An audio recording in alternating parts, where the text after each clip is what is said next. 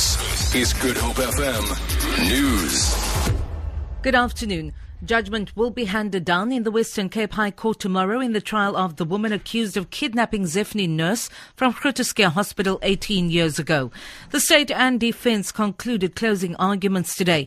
Cape Judge President John Hlophe says the evidence against the accused is overwhelming. Berenice Moss reports. Judge John Hlophe says the version of events put forth by the woman on trial makes absolutely no sense.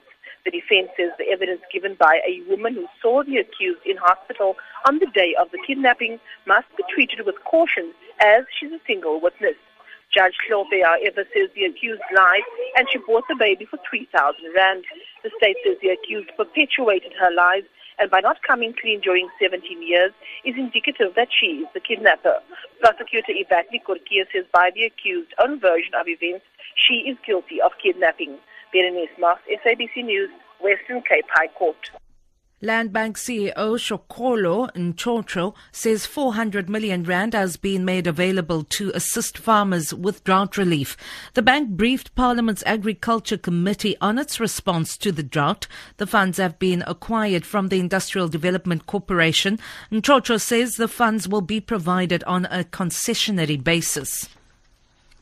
The way we are hoping to pass this on to the uh, farming sector is somewhere in the region of about 3 percentage points lower than the prime rate.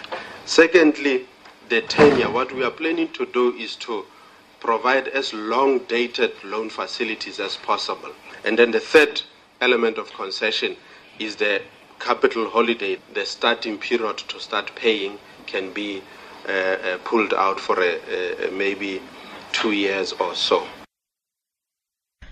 The Independent Electoral Commission says it celebrates the high number of youth who registered for the first time during the past weekend. More than 184,000 young people aged between 18 and 19 registered for the first time. The electoral body held its first voter registration drive across the country at the weekend. IEC Vice Chairperson Terry Tselane.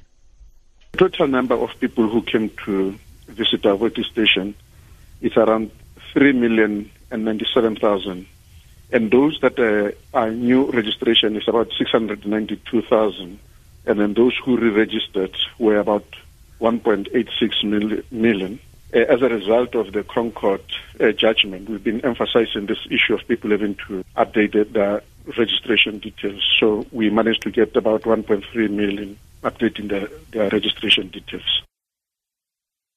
The world renowned Cape Town Film Studios will be involved with the film adaptation of Stephen King's cult novel, The Gunslinger. The acclaimed film City has recently been lauded for its studio work on the Australian movie Mad Max Fury Road.